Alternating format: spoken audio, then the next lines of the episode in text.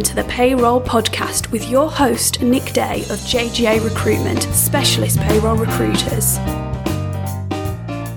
Hello and welcome to the Payroll Podcast. Today I'm absolutely delighted to be sat with Rebecca Mullins, Associate Director of the Payroll Advisory Practice at Deloitte.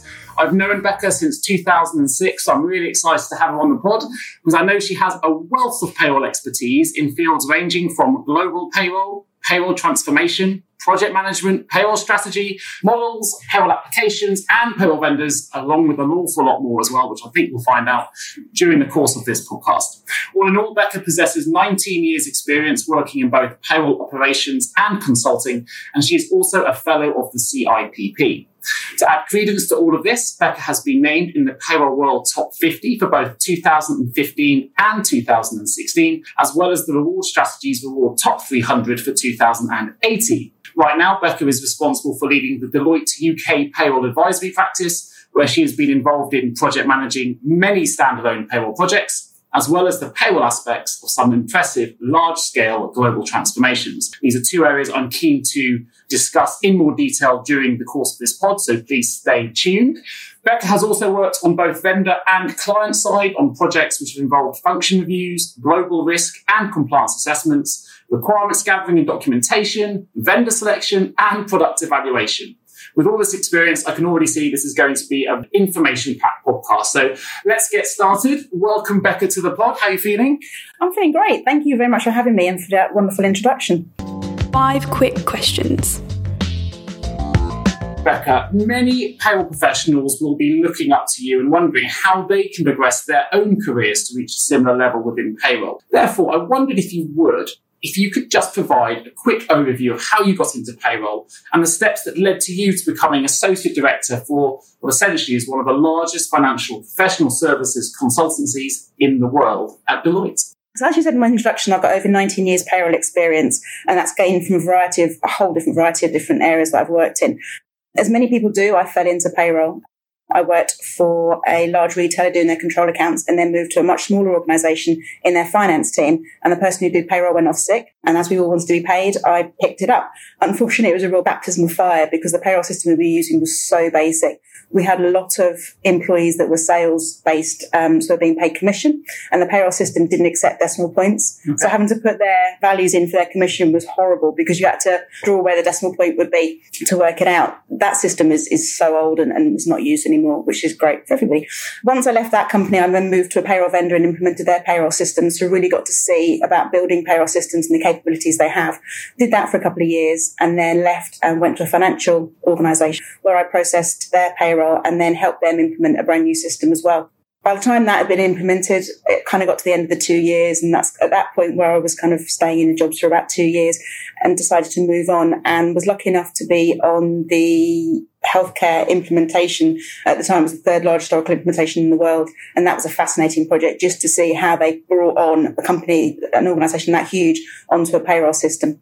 Following on from that project, I then came to Deloitte, where I've been now for 11 years, leading our payroll advisory practice. So built it up from the ground, from scratch, defining what we do in our services and offerings, building a great team that I've got working for me today, and delivering some excellent projects for clients. Fantastic. So you have essentially developed your experience from both starting in operational payroll, then getting the experience in implementation, which gave you some good hybrid skills, I guess, which has allowed you to pick up a role working with one of the biggest consultancies delivering both operational and implementation projects, which is great. I think that's important because you need to, to know actually how payroll operates in, in reality. Sure. It's great to go in and, and deliver someone a new process and a new way of working. But actually, if you don't understand how their payroll operates in a day to day business, it's very difficult to kind of give them a new process to follow that's actually going to work for them and be embedded and accepted by them. So, how's the practice look different than now from when you started 11 years ago to where you are now? You've got a great team. It's obviously expanded. It's obviously got bigger. How, how has that looked? How's that changed? I think the variety of experience that we've got in the team. So we've had people that uh, used to run clients' payrolls. We've got people that used to run in-house payrolls. We've got people very much focused on the RPA side of things. And we've got people with great project management experience to implement solutions and systems. So there's a whole variety, and we've all used different systems, and we've all worked in different industries. Right. So the sort of breadth and depth of knowledge that we've got across this industry is amazing. Excellent, fantastic. So, obviously, at Deloitte, over 11 years, you've had a, a really varied role. Obviously, within payroll advisory consultancy services, things are changing all the time as well. Presumably, each client will come to you with a very unique payroll problem. We all know each payroll is very unique to, to the next. So presumably that will require a very bespoke potential solution or strategy to or consulting approach to handle their unique problems. So with that in mind, you, are you able to provide me examples of the kind of payroll projects you've been asked to be involved in and how they vary? As you say, my role here over 11 years is so different and so varied, and the projects we do reflect that. No two projects are the same. You know, clients ask us to help them with a vendor selection, and it's completely different to any ones that we've done in the past um, for a whole variety of different reasons. Some examples of some of the projects. So we've done global strategy development for a large manufacturing company. They're always fascinating to do because most global companies will have a number of large countries with very large employee populations and then a whole raft of smaller countries and actually finding a solution and a service that fits all of those countries and actually delivers the service they need in all those countries can be quite challenging to find. But actually, when you find one that works and when you see it operationally and the benefits it can bring them, it, it's amazing to see. Um, we've done vendor selection for airlines, focusing on the UK. That was very complicated because of their raft of terms and conditions. They had so many varied ones. Actually finding one system that could cope with all their different terms and conditions was, was fascinating, as well as seeing actually some of the terms and conditions they were paying people. Personally, my favorite is payroll reviews because you go in and you see the problems that people are having. And by the end of the project, when we've delivered our recommendations and helped them implement that, you can see how much better everyone's working day is and how much more enthused the teams are to be delivering the services that they're delivering. Excellent. It's very much an agnostic service, isn't it? Which is which is kind of different. You know, I deal with a lot of the vendors, the big vendors that people know out there, and obviously that's not agnostic because they're supporting their own solution. But being a consulting service, it's very much an agnostic review you'd be doing or an agnostic vendor selection. Does, does that throw up any different challenges? I think because we've got the breadth and depth of knowledge of the different systems out there and have worked with the majority of payroll vendors in the marketplace, it doesn't matter that they're all very, very different. And I think that's one of the great things that we bring to the projects is that we are agnostic. We bring to the client the best solution for them rather than one of two or three that we're tied to if we were down the road of partnerships with vendors. And would it predominantly be the payroll manager that came to you for this kind of service, or would it be a CEO or director or HR director, or does it does it change? It changes. It really does change. So it depends where finance or where payroll sits in the in the business. Sometimes sure. it's in HR, sometimes it's in finance. Um, sometimes it's procurement that comes to us. Um, we've had a variety of projects recently where procurement have been undertaking these types of projects. IT as well. So we did a implementation for a large manufacturer a few years back where the IT department had made the decision that all the data for that business was going to be moved into the cloud. So they were the ones driving that project, which is unusual because it's usually HR or sure. payroll that are driving an implementation project. Fantastic. I know the four key areas of Deloitte advisory practice helps with tend to be related to either, as you mentioned, something you love, payroll reviews, they also payroll strategy, uh, payroll and technology platform selection, or payroll implementation. And you mentioned some vendor selection work as well. Right now, which areas in most demand? So we see payroll reviews consistently throughout the year for a variety of reasons because that doesn't really go in, in sort of peaks and troughs because people are always having challenges with operating sure. their payroll for a whole variety of reasons. Where we do see trends is around the payroll selection and strategy work. So it kind of goes in cycles. So at the start, when global payroll first came out, we saw a lot of clients looking to do their strategy yeah. and implement a global service. Now that we're moving on to the second generation of, of global payroll services, people are starting to reevaluate. So it kind of swings from the implementation of the payroll and the strategy sure. to actually defining what that should be or redefining what it should be. What kind of thing does a review consist of? Operationally, what kind of reviews do you get asked to do? It can range from anything. It can range from a tiny little bit of the payroll that we're looking at. So, for example, the submission of data to the revenue is, is one area that we've looked at recently where people have got challenges with what's being recorded on the dashboards to, okay, as to what sure, they've sent. Sure. Or it could be a full scale review. So for an airline recently, we're looking at their service from their payroll vendor. But actually we widened that out to look at what they were doing internally as well. And it wasn't just within payroll. We looked, we looked at HR as well because of all the data flows that were coming from HR into payroll, which were causing some of the challenges, and then from payroll into the payroll vendor, which again was causing some of the challenges. So it can be a tiny little aspect of payroll, or it can be the full scale, everything, all singing, all dancing.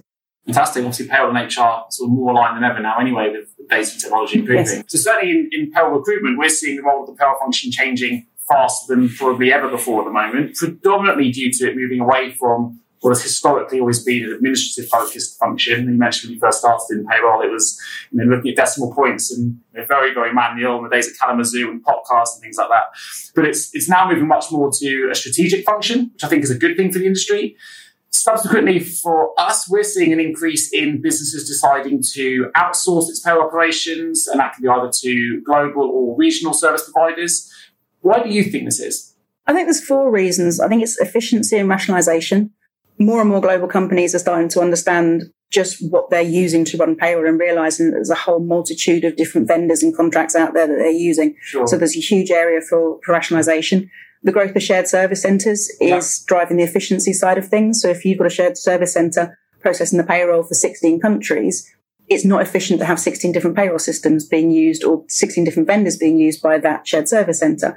So efficiency and, and rationalization. And then you've also got the technology and the legislation as well. Again, with a shared service center, having somebody within there that understands the legislation for the countries you're processing is impossible. It's very difficult to find people with those types of skills and knowledge.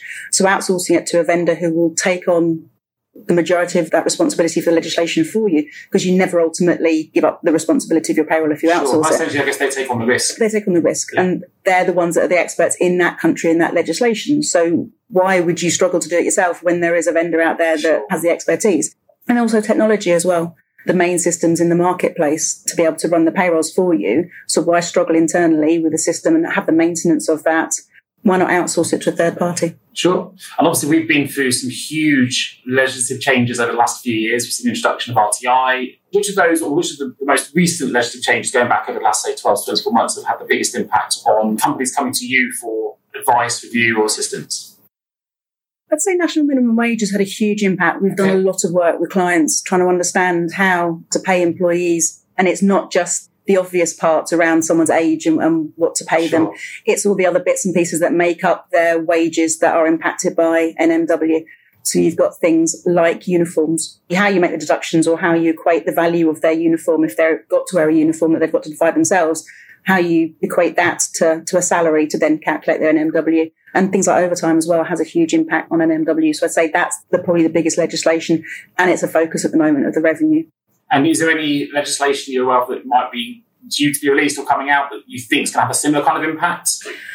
I think IR35 for the private sector is going to have a huge impact. Yeah. Uh, the assessment of the workers to identify if they're an employee or not sure. is going to take a huge amount of time and effort for companies when you think about the number of contractors potentially companies have working for them more and more we're seeing that, that people are having to identify where these people are. And if, if they're not on the HR system and you don't have a proper record of who you've got in the business, it's very difficult to make sure that you're compliant and know that you've captured everybody to do that assessment. The other aspect of it is the data you're going to need on that employee to be able to make the assessment because you then start to hit things like GDPR. So yeah. understanding what you can gather and what you need to gather and getting that right bit of information to be able to make that assessment, because ultimately it's the client that has to make the assessment. It's not the agency you've got the sure. person from. So making sure you've got that data from the agency to be able to make that assessment is going to be a challenge for people. It's not a great example as well of just how complex payroll can be, you know, at the granular level. Yeah. Sometimes people, you know, outside of payroll don't realise just how complex it is and how much you've got to take on board and how quickly it changes. No, so, it's not just data entry and button pushing. Definitely not. Definitely not. And you mentioned um, compliance and IR35 potentially coming in and obviously national minimum wage. It, compliance is always a hot topic in payroll. It's always a hot topic within any organisation. You mentioned GDPR as well being a, a huge compliance issues which has affected every business in the UK, no matter how, how large or small you might be. But payroll compliance, as I just mentioned, is incredibly complex you could recommend some, I don't know, some practical steps potentially that listeners can take away from this podcast that they can then go and implement, perhaps help ensure that their payroll operations are compliant, and if there are any sort of compliance pitfalls that maybe they can look out for so they can protect themselves? Compliance is a huge area and it's also a very interesting area. I think practical steps would include review. You've got to review what you're doing, whether it's weekly, monthly, quarterly, however frequently you need to do that. You need to review what you're actually doing payroll people are busy. Uh, you know, we're not just sitting around for uh, for two weeks of each month waiting for payroll to start, but actually making sure you've got the time to actually do those reviews properly in the right areas is is critical. I think there'll be different areas of focus for different industries. So depending on where you work, for example, retail and manufacturing have got very different complexities to sales based staff or head office based staff. So actually understanding what you need to be compliant for those particular industries and those particular workers is a, is a key point. And I think awareness and involvement of the changes is another key step, making sure that you know what's coming up and how it's going to impact your business.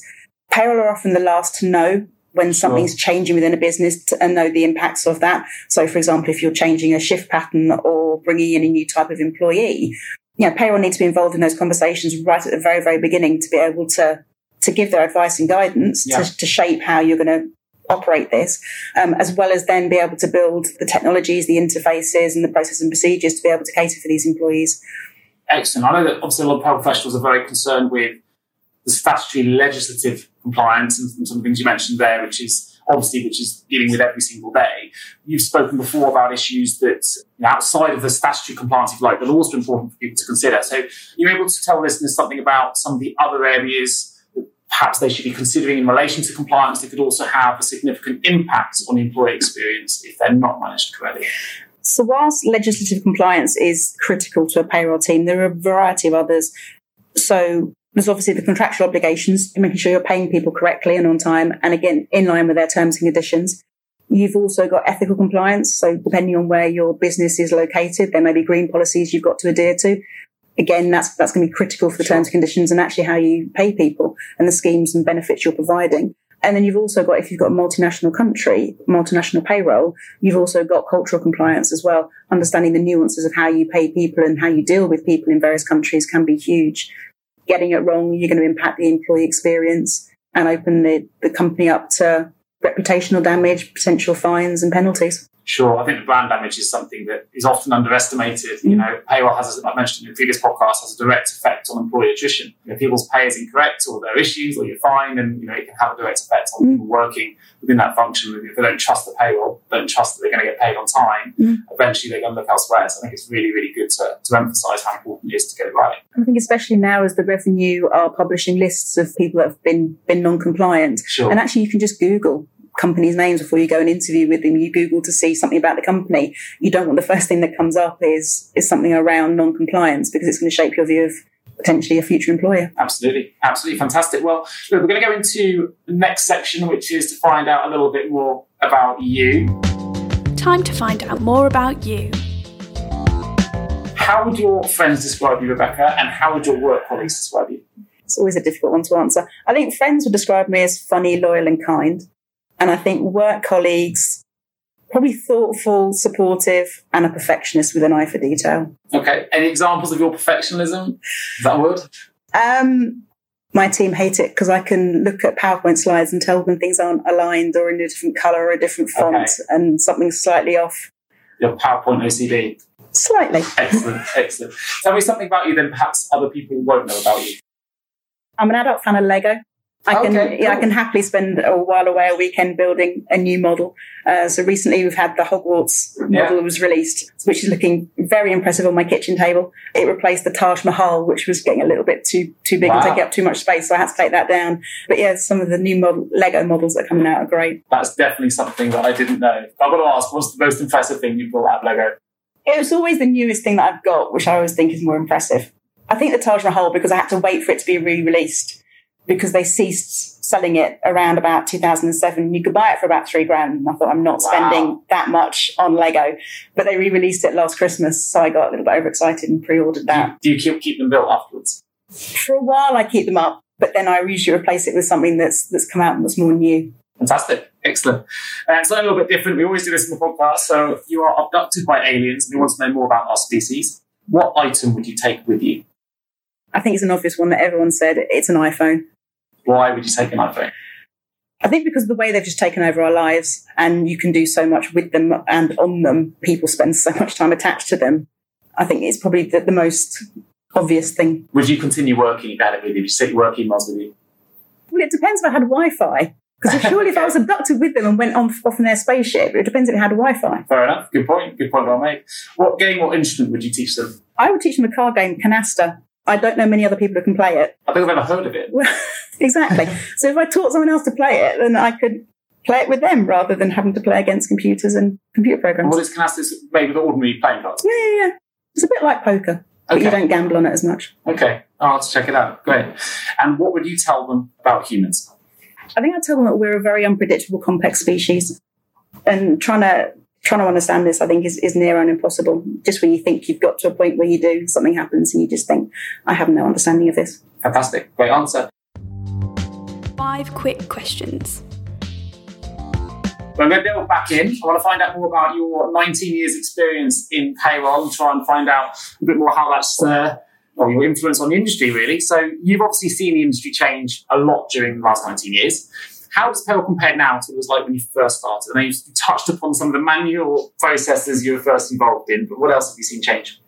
I think in some ways it's changed a lot, and in other ways it's, it's not changed at all. You know, I still remember implementing a payroll solution for a client years ago, which had proration, and they thought that was black magic. There's still systems out there today that don't have that. In some ways it has, and in some ways it hasn't. I think the way it hasn't changed is around data. Payroll is still expected to be the data owners of the data they're processing and also the correctors of that data when actually they're not the owners. They're not responsible for that, that data, but they're still expected to fix it and be responsible for it and answer all the questions and queries about it.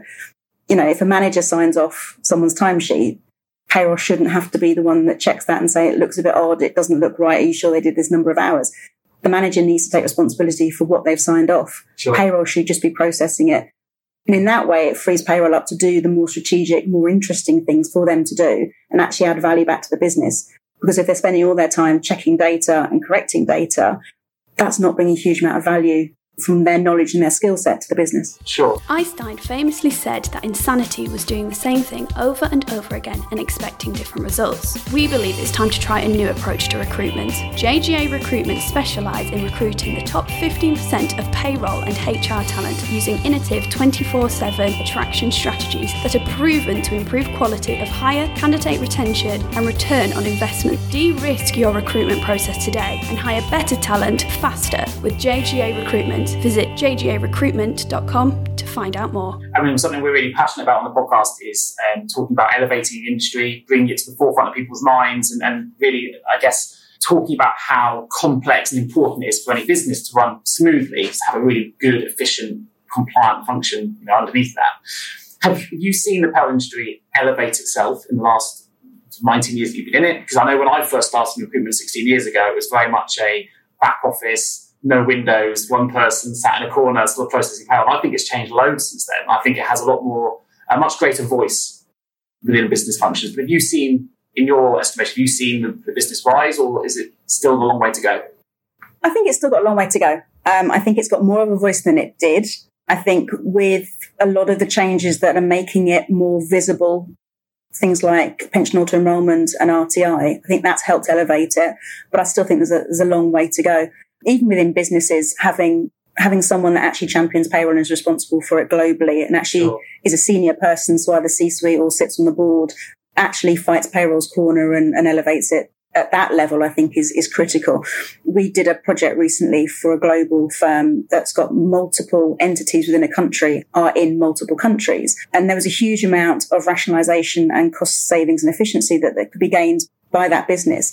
But because they ultimately didn't have one person responsible for payroll at the sort of top group level, there was no drive and there was no desire across the rest of the business to actually change the way they were working because payroll was just thought of as a back office function presumably there was no realization they could improve it or save costs. They didn't understand it and completely underestimated how much money they could potentially save or how much they could improve things. Mm. And they had a huge number of different vendors across each of the entities. And actually, some of them were the same vendors in multiple countries, in multiple entities, that they all had separate contracts. So again, it was a huge amount of rationalization that sure. could be done. But because each business owned payroll and thought of it as the back office function. And there wasn't a huge amount of noise coming out of payroll. Thought everything was fine and that there was nothing to touch there. So I didn't want to invest in the project. From your perspective, I mean, you're operating at associate director level at Deloitte, huge, huge international consultancy firm. If I was a, an operational payroll manager now who had aspirations to put yourself at the top of the profession, um, and I'm a little obviously bit earlier in my career. What kind of advice would you potentially be able to give them to say, actually, you know, if you start getting involved in X or Y, or maybe you should try and increase your knowledge in you know, A, B, or C? What would those and what would that advice look like if you're able to? If I was listening to this now and really wanted to make that progression, but didn't really to go. I think you've got to make your own opportunities in life. Actually, drive that yourself within within payroll for example, implementation, it's very difficult to get involved in implementation if your company isn't going through one because you're just not going to get that opportunity. But it's kind of a bit like shoehorning yourself into other areas within the business. So, for example, if you see that, for example, finance are going through a transformation and implementation or HR are, then both of those areas are impacted by payroll. Sure. So it's actually kind of forcing yourself into that project and shoehorning yourself in and saying, actually, you need to be thinking about about payroll and me in this project. So we've done a lot of projects where there's been an HR or finance transformation and they've taken the decision that payroll's out of scope without fully realizing that actually if you rip out an HR system, how's the data going to get into payroll? And the same way with finance, if you change all your finance systems, how's that data from payroll going to get sure. into the finance system? So actually it's about being vocal yourself and finding those opportunities to, to get yourself into those projects and to give those opportunities. So, for example, if you see something that's going on within your company that's going to impact payroll, speak up and actually say to them, you know, I'd like to be involved in that meeting. Payroll has something to say in this. Sure. It will impact payroll. Externally, there's a huge amount of opportunities to get involved in things. So, yeah, CIPP are always looking for people to be on panels and be involved in roundtable discussions. Get involved in those. It'll increase your knowledge and also give you a voice to be able to speak, speak up about it. And then from what you learn about those meetings or at conferences, you can take back into the business and say, actually, this is what's happening. This is coming. So there's new legislation or something that can actually drive improvements within your team and actually could drive to you having an implementation and then you learn on the job. Excellent. Fantastic advice. Brilliant. So with some of the challenges we know ahead of us in payroll coming through, what do you think in your mind and what you're seeing in the industry, what are the most positive challenges, if you like, that are going to hit the industry in, in terms of going forward that we could go improve the industry? I think RPA is going to have a huge positive impact on payroll. Uh, I think people are a bit fearful of it, but actually the benefits it can bring are going to be huge. It's not going to replace people. It's sure. not going to replace whole processes. It's going to replace the tasks. Yes, there will be some people that are quite happy sitting there doing data input and data entry, but the majority of people don't particularly enjoy that aspect of their job. So if you can replace that with a robot, it frees you up to do the much more interesting things. Robots can do programmed tasks. They can follow programmed sort of instructions, as you will. Um, they can't do the thinking behind things sure. and the analysis of things. So that frees up humans to do that, that aspect of the work, which is usually what payroll people don't get the time to do because they're too busy doing the manual input. So when things like new legislation comes in or something weird and wonderful is happening, it will give you the time to think about that and how will it impact it? How can I improve this? What can I do about it? Rather than sitting there thinking, well, I can't spend too much time thinking about that. I've got a stack of timesheets to keep. Yeah, totally agree. I've been quite vocal on the subject myself anyway. And obviously, I recently joined a Deloitte breakfast meeting, which was very much focused on uh, robotic process automation or RPA. I think there's obviously there was a study released which scared people because it said there was 97% of chance that the payroll position would be automated. And I think what we need to establish is it's not the role that we automated, it's tasks within the role. I'd also argue that the data input people aren't really payroll people anyway. They're data input people. And I think we have to be clear about the distinction. You know, payroll people are those that can genuinely process and understand and, and you know, the complexities of the legislation that go behind it. We're not just sat there on the computer entering data without the knowledge behind. So I think it's a really important distinction. I totally agree. It's going to free up payroll professionals to get much more involved in the strategy side of things, which I think sometimes they don't have the time to do at the moment because they are too bogged down with their data. So from your perspective, how do you view RPA in the workplace, knowing what you know working from within a large consulting practice like Deloitte? What advice would you give to a payroll manager who wanted to future proof its payroll operation in relation to RPA? As we both said, I think it's a huge enabler for payroll and will change the function dramatically. I think the best bit of advice is think big. So think actually ultimately what does the function look like? But actually start very small. So start with one or two looking at one or two processes and the tasks within those processes and pick out the tasks that are either taking a lot of time or there are often challenges with in terms of accuracy from, from the input for whatever reason. Start on those, those tasks and those processes. And once that's the robot for that is embedded and everyone's happy with it and everyone's accepted it, you can then start to build out and add more and more tasks for the robot to do the first time you implement it, people are a little bit scared and think, oh, you know, a robot's done this, or sure. I've just got an email from a robot. This is a bit odd.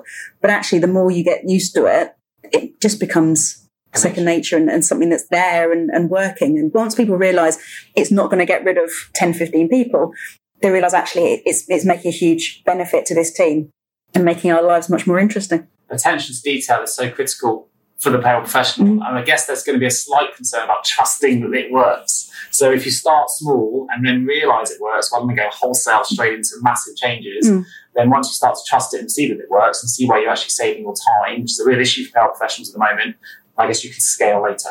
Yeah, and I think once you see see it in operation, see it replacing that task, we've got some videos where we actually slow down the process completely, and you can see the data being moved from effectively a PDF, which sure. you kind of think, oh, how's that going to get from a PDF form into a system? And you can see the robot scraping that data and then effectively keying it into the system.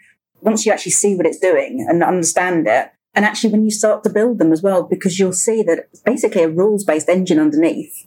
And once you program those rules, it just keeps repeating and keeps following them and doing what it's supposed to do. So typically, I'm not a payroll professional, so I'm going to ask yourself, see if you know what the answer might be. But if you are losing 40% of your time due to data input at the moment, and you get that 40% time back, what kind of payroll strategic tasks would you look to get involved in if you suddenly had that free time available? If you're working back at an operational level again, how would you start using that free time? There's a variety. So I think future proofing, which we've talked about, but future proofing your payroll department, seeing what's coming up legislation wise and training. You know, it's one of the areas that people often neglect because they're so busy. Actually get yourself on training courses, whether it's a refresher course for something you think you know about, but may have changed slightly over the past few years, something brand new to you. Actually start to, to do those types of activities, add value back into the business. So again, things like when the IR35 when they decide to release that, you can start to do those those activities and it'll free you up to do those activities so you're not spending hours and hours outside of normal working time having to do that in order to meet the deadlines. Fantastic. Now, I know you're quite passionate about getting businesses to embrace the work that health professionals do at board level. Can you let listeners know why you think this is important and the implications of this business could face if they don't? I think we've touched on, on quite a lot of them around sort of the reputation of payroll and the work people are doing if people aren't happy and if they're doing a lot of manual repetitive tasks, you're going to get a huge turnover of staff sure. because not everyone wants to do that. There will be some, but not everyone wants to do that. So you're going to constantly get, you know, churn of, of staff and a not happy payroll team. People think when there's no noise coming out of payroll that everything's happy and everyone's working okay and there's, there's absolutely no problems. But what you actually usually find is that they've got past the point of making the noise because when they did make the noise, nothing was being done about it because there wasn't the senior support around that. Payroll is a pure cost to a business. Unless you've operating shared services where you're processing the payrolls for other companies or other bodies around you, it is just a pure cost to a business. So actually, people don't want to spend money on it. They have to anyway because of salaries, but people don't want to spend money on improving it.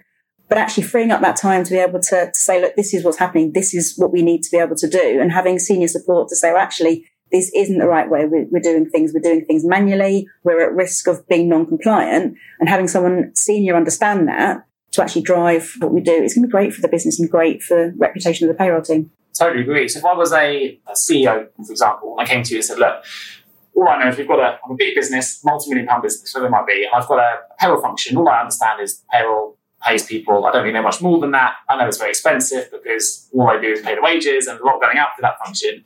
What are the things you would highlight to me as a CEO to say, actually, we don't just pay people, we could also, you know, save money here or improve this, or we also get involved in X that perhaps I may not be familiar with. If I've overlooked it as a function because I'm involved in other areas of business, what are the kind of things you would highlight to me as a CEO? I think employee engagement is a huge one. So if you haven't got a happy, engaged workforce because they're too busy worrying about not being paid correctly, you know, that's going to impact the whole of the business because of productivity, Absolutely. you know, high turnover. We've you talked about on previous podcasts, you know, people leaving and, and Googling other people's yeah, businesses around accurate paying people.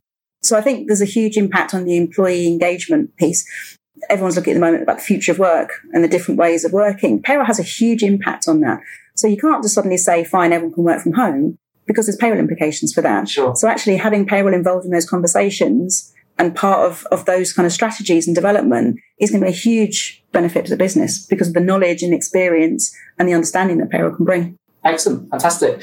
So, last question before we go to open the vaults. With new technologies being implemented, developed, or talked about every day, such as artificial intelligence or AI, blockchain, which I've done some articles on recently, uh, robotic process automation, which we discussed today, chatbots, which I know some people in the industry are, are a little bit nervous about, but we're seeing coming into play which technologies do you think will impact the payroll industry the most in the next two to five years? Definitely RPA, and we, have talked about that. Sure. It's here, it's working. You shouldn't be scared of it. It can bring great benefits to your business. Absolutely. Um, relatively quickly as well. It doesn't take long for a simple robot to be implemented. What are the timescales roughly? If it was a, if you're starting small, and I said I came to Deloitte and that I want to embrace RPA, I want to start small and scale, like we suggest here typically one of the timescales to getting one of these processes standardized, set out, implemented? I think for the first one that you do, it'll take a long time or longer because you need to really think about it and understand what it is you're doing. And then there's a setup of it as well. So sure. you need to give it access to the right systems, set it up correctly with the right user profiles within the system so that, for example, if you're running an audit report, you can still see what the robot has done within the system yeah. because you don't want you don't want to exclude that from the audit trail because otherwise you're not going to know how that change has been made. Sure. So I think setup is probably for the first time probably the, the biggest part of it, and you shouldn't rush it with the first one. You need to get it right to enable the adoption of that. Otherwise, people are going to start rejecting yeah. rejecting it. So I think with the sort of design phase and the kind of ask the possible exercises you're going to need to go through, you're probably talking two to three months for the first okay. one. But then adding new tasks onto to that robot's kind of profile of what it's doing can be done relatively quickly. So once you set up and you start scaling, scaling gets much yeah. quicker. And they're very very easy to configure as well and code. It's just a bit bit more than a macro. So it's kind of taking the macro functionality up a couple of levels. Sure. So if you can do build those, you can build robots to do a variety what, of things. What other technologies do you think are going to impact the industry in the future?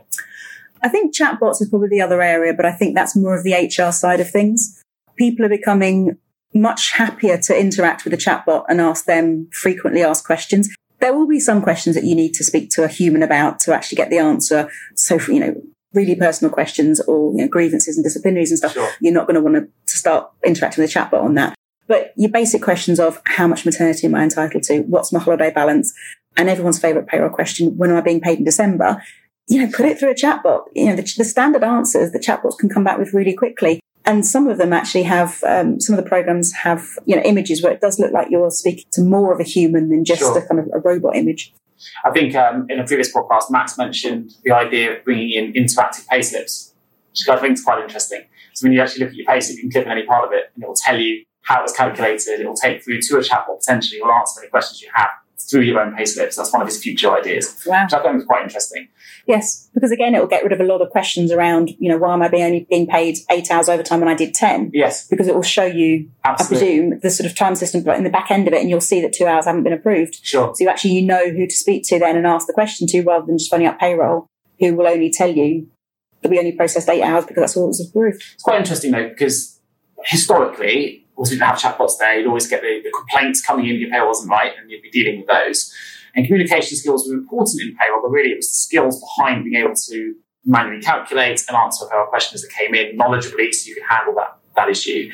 Some of that may be handled by chatbots in the future, but actually communication skills for the payroll professional that we're seeing now is more important than ever, particularly in terms of stakeholder management, as you mentioned, employee engagement. You know, years ago, I don't think that was as important as it is now. And certainly in job descriptions we're seeing on a regular basis, that stakeholder management piece, that ability to partner the relationship management piece is kind of more important than ever. Is that something you're seeing from your side as well? So the people coming to you, the, the ability to communicate at a more senior level as a professional now, rather than just answering queries. That's something you're seeing in, in the consulting side. Definitely, and I think that's where the communication bit should focus on. Sure, it's kind of the upward communication rather than, and I don't mean to trivialise it, but dealing with employee queries because yeah. most of them are standard, yeah, and sure. most of them can be answered by a chatbot. And I think with the sort of generations that are coming through the workforce now, they are much happier interacting with the chatbot. You know, they all speak to each other on WhatsApp anyway. People don't make phone calls anymore. So I think sort of for the employees, call them queries. I think chatbots and technology is fine, but I think, yeah, the communication upwards still needs to, to be a key skill. I think also when it comes to payroll, some people can be actually embarrassed about calling if it's obvious. So sometimes knowing you're dealing with a chatbot is a good thing. Yes. Because you think, actually, no one's going to judge me on my question here, which yes. you know, such thing as a silly question. But actually, sometimes you can be nervous about making this a chatbot. You're a little bit more open to, to putting probably more requests than you usually would. Because, yes. You know. Excellent. So, final part of the podcast, we're going to open the vaults. Entering the vault. One piece of advice you would give to someone working in payroll right now? I would say it's don't be afraid of change if you're stuck in your ways and have always done things the way you've done them, I think you will struggle, especially with the way that payroll is moving in, sure. in this day and age. Embracing change will ultimately benefit you as it will make your role much more interesting. Again, unless you're one of these people that's quite happy to sit there and, and do data input, getting out and around about the business is going to be much more beneficial to you in your future career. You know, we saw it with HR BPs when they were brought in. Absolutely. You know, why don't we have payroll BPs? Yeah, being much more client facing and much more business focused and business facing you know, as everyone's saying, it's an exciting time to be in payroll.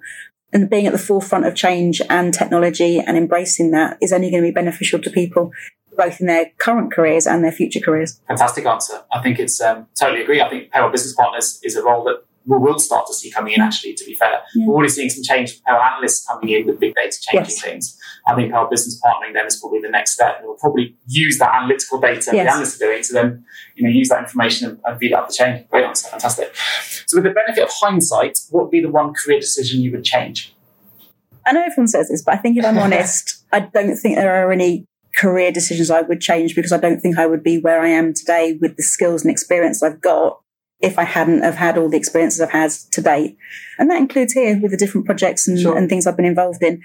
I think there's always the bit around if you think you know more deeply about each of the roles, there's, there's probably situations within each role that you would potentially change the way you interacted with someone or undertook a project. But I think ultimately, I don't think there's anything I would change It's quite a common answer for getting that now. Yeah. People obviously love payroll, which is great. If you had the power of foresight, it could change the entire payroll industry with one action or improvement. What would that action or improvement be? I think it would be integration. I think the fact there are still systems out there that you can't integrate with each other is ridiculous and it's just causing unnecessary problems within sure. payroll. I think everything should be out of the box integrated with everything else system wise remove a lot of issues within payroll. And we are not moving that way. So yeah, sure. we're getting there. Yeah. But there are still some systems that just don't integrate at all. Sure. And it's just causing problems. Who motivates you and why? You've got to motivate yourself. I think in the cold light of day, no one is with you 24 hours a day to be that motivator. You've got to be your own cheerleader um, and drive yourself. There will be people at different stages of life and in different situations that motivate you, but I think ultimately it's got to be yourself there no Lego masters out there that inspire you? Actually, it's, it's a difficult area to get into sure, to be certified Lego builder. There's not that many in the oh, country. I think there's one in the UK, but globally there's not that many certified Lego builders. So that's the retirement aim. There you go. Heard it here first. If you didn't work in payroll, what would you be doing? I think I've answered that one already. Lego. be a certified Lego model builder. You'd be number two. Fantastic. I will ask one final question just to finish off uh, the role. Why do you love working in payroll? I've always had a financial mind. I like puzzles. Ultimately, when I first started, it was the the kind of puzzle aspect of it. So things like implementations and reconciliations. It does massively. When I first started in the implementations, it was when you do the reconciliations, why is this not reconciling? Why is this not balancing? Yeah. What, what's the puzzle part of that? But then it's just a fascinating area. There's always something new. There's always something changing, whether it's in new technology. So with things like the rise of Workday in the UK, we're starting to see much, a large number of clients take that, that application up. So we're starting to see a lot more work in that area. There's new legislation every year. There's something always going on or changing that keeps it interesting and fresh. So you're excited about the future? I am. As a recruiter in Pell, I'm really excited about the future. I think we've got some exciting roles coming up as well that um, we don't even know what they look like yet. Mm. Like payroll business partnering, which yeah. I'm keen to get to, to get to know. But you're excited for the future. Excellent. Well, listen, I want to say a huge thank you to Rebecca for joining us on the Payroll Podcast today. I hope there's been some really good information that we can take away from the podcast, talk about the future of the industry. I will highlight a couple of links to the uh, advisory practice that Rebecca runs here, and I'll put those in the episode notes. But if you are listening and want to access them straight away, you can go to www.deloitte.com and there's a wealth of information on Deloitte's site and links that you can link to all the payroll tax and HCM practices that they offer. I'll also put a link to Rebecca's LinkedIn profile in the episode notes as well. So if you want to get in contact with Rebecca directly about anything to do with payroll, obviously feel free to, to link in and message Rebecca direct. You've been listening to the Payroll Podcast with Nick Day of JGA Recruitment, specialist payroll recruiters. If you would like to feature on a future podcast, please contact us. For a wealth of world class payroll content, please visit us at jgarecruitment.com. See you next week.